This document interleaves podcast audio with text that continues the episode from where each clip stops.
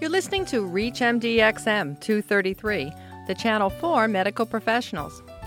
It is 2007, and America knows firsthand the devastating effects of experiencing national disasters, from the World Trade Center to Hurricane Katrina to the Oklahoma bombings. But two people can experience the same event.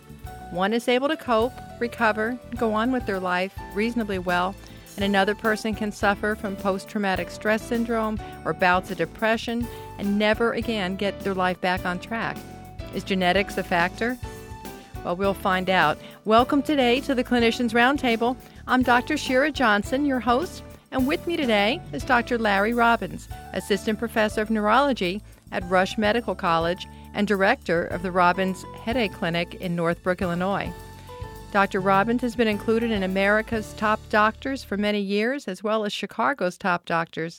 And welcome to the show, Dr. Robbins. Well, thank you very much for having me back. This is just an incredible topic. What types of personal problems usually occur, first of all, after an individual experiences a traumatic event like 9 11? Well, it varies all over the place. Some people are very well protected from even severe trauma.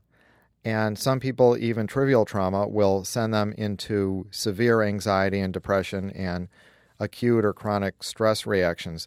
And I think that what determines it is the underlying brain chemistry and genetics that we can predict how somebody will do. Now, this isn't just limited to people who actually experience the event firsthand, is it? No, what we saw with 9 11 was a wide variety of reactions.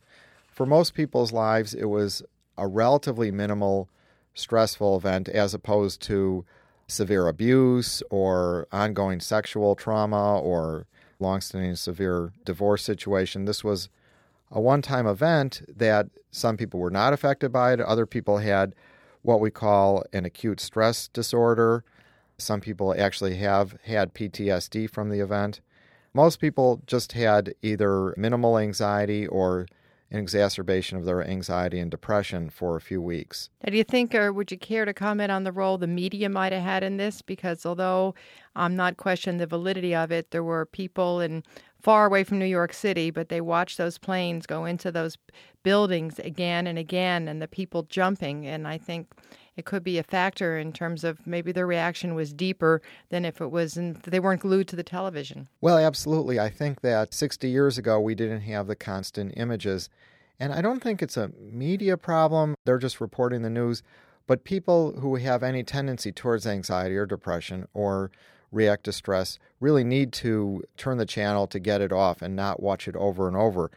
Because part of an acute stress reaction, which is really a uh, a limited form of post traumatic stress disorder. It, acute stress lasts up to four weeks, is recurring images flashing in your mind. And the more people watched it on TV, the more likely they were to get into that. Now, what is acute traumatic stress disorder? Didn't we really not begin to define it until after the Vietnam War, or that's when we started hearing more and more about it? Is that right? PTSD or post traumatic stress was called different names in different wars, but they've back to the Middle Ages they talked about it, and certainly the Civil War and World War One, but it was viewed as uh, the fault of the person and a psychological weakness, and people with PTSD were not treated very well by uh, superiors and generals and people back at home. But now we recognize that a short version of it is acute stress disorder, which lasts up to four weeks, and people have a reaction to a severe stress with fright, with helplessness.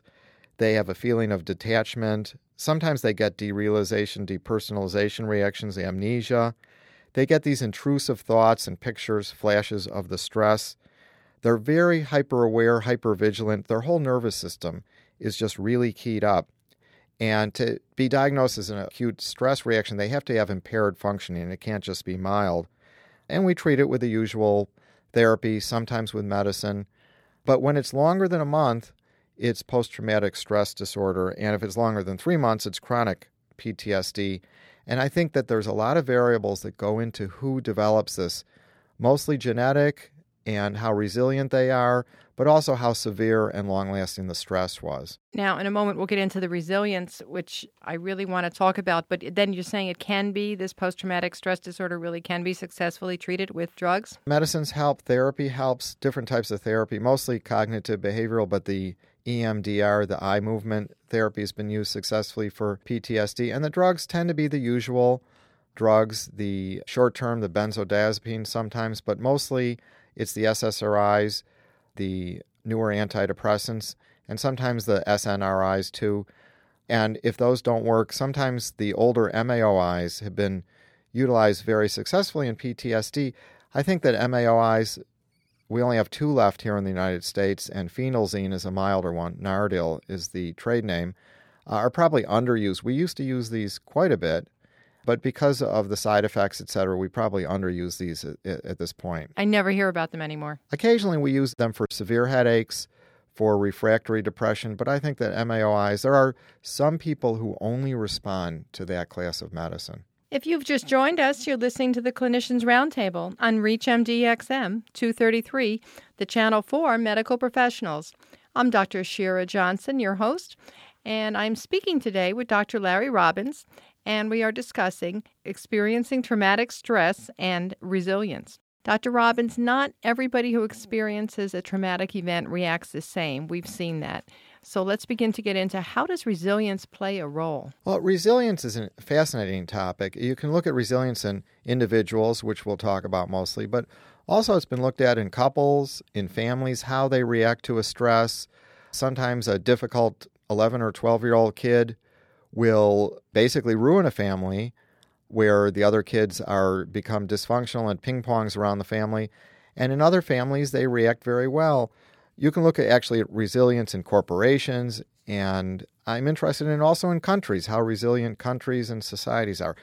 But in individuals, I think that there's a, a definite genetic biological basis, and it's genes and the environment really mixing. And I think that there's been some elegant experiments demonstrating this. That's the key there. Tell us more about how this has been defined genetically, why one person can be in a burning building and come out of it and they're traumatized, but they cope, and the same person, the same sibling or family member can come out of that same building and be scarred for life. So what's some of the genetics behind it? What have they found? Well, one of the genetic factors is the serotonin transporter gene, which is crucial in resilience. There's two arms to the serotonin transporter gene, two alleles. There's a long arm and a short arm.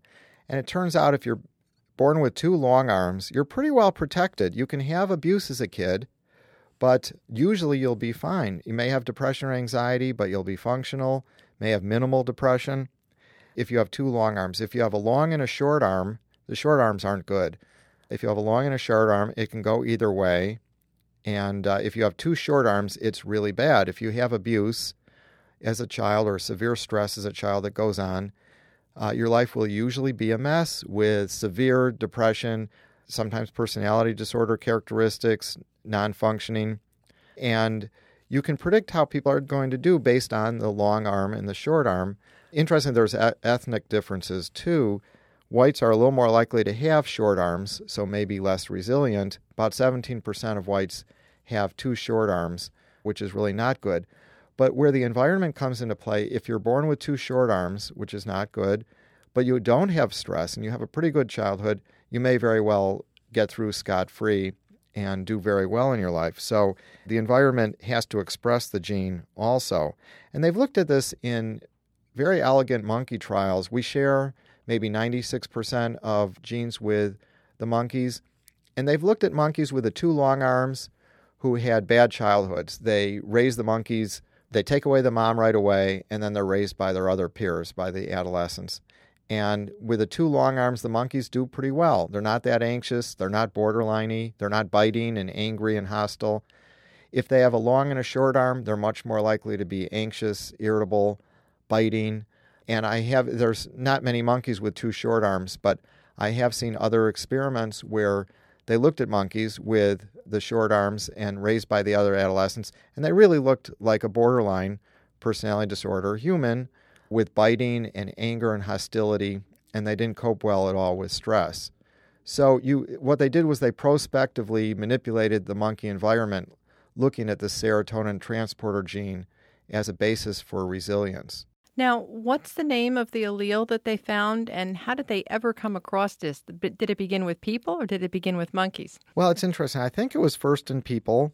The breakthrough came in 2003 when several doctors, Dr. Moffitt and Caspi, published a paper in Science about the gene, which is 5-HTT, that I believe I've heard referred to mostly as the serotonin transporter gene. And they did identify that the different forms of the gene are causing depression depending on whether it's a short arm or a long arm. And they looked at it in terms of childhood stresses and maltreatment. You mentioned some of the other studies that were done, and I know they looked at sexual abuse. Have they looked at any, or are you aware of any studies where they looked at victims of trauma or something equally, you know, national and devastating, and they found different reactions. I'm thinking of firefighters in New York. I'm thinking of people that were in the World Trade Center or Katrina, or have they not gotten into that realm? That has been looked at and studied reasonably well. I think one of the best articles that I've read on it was in a lay publication in the New York Times. It was April 30th of, of 2006, and it was a wonderful story on resilience. The title was A Question of Resilience by Emily Bazelon. B A Z E L O N. And in this article, she really goes over what happens with two children who had severe abuse, where one ended up reasonably well and one did not. And it was based on the serotonin transporter gene. And I think it answers why even twins, fraternal twins, can have severe, severe abuse as children, and one ends up pretty good, and the other life is incredibly dysfunctional. And I think you can almost predict it based on the shape of their gene. Going back a little more in history, do you think this explains, and I know those of us of my age certainly know examples from this of guys that were in Vietnam. Many of them were subjected to some pretty ferocious things they had to take part in, things that devastated them for life, post traumatic stress syndrome, and also just really personality disorders. Seemed some people that came back were tremendous. And then other people came back and maybe they had the ability to block it out or deal with it and and they, they came back to a pretty normal life. Well absolutely. I think several things happened with vietnam. We didn't recognize ptsd as well. It wasn't treated as well. The, the soldiers were not treated particularly well by some segments of the population when they came back. So we had a lot of drug abuse and alcohol not enough therapy. But a lot does depend on somebody's chemical makeup their predisposition but also with with war it seems as if the intensity of the combat and the amount of months, the amount of time being under the stress and the trauma. So, we've had Dr. Robbins here today. He's been our guest when we've been discussing the resilience factor in experiencing traumatic stress. I'm Dr. Shira Johnson. You've been listening to the Clinicians Roundtable on ReachMDXM 233, the channel for medical professionals. For comments and questions, send your email on this or any segment to xm at reachmd.com. And thank you as always for listening.